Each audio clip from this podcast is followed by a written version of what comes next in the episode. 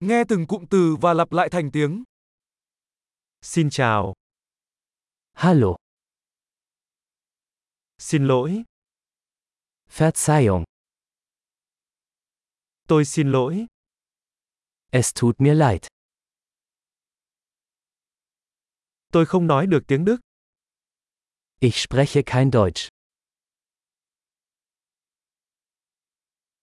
Cảm ơn, Danke schön. Không có gì, Gern geschehen.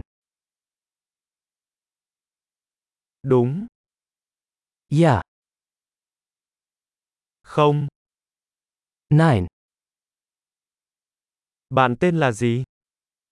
Wie heißen Sie? Tên tôi là, Ich heiße.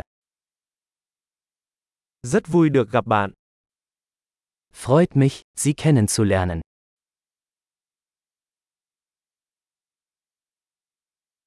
Bạn có khỏe không?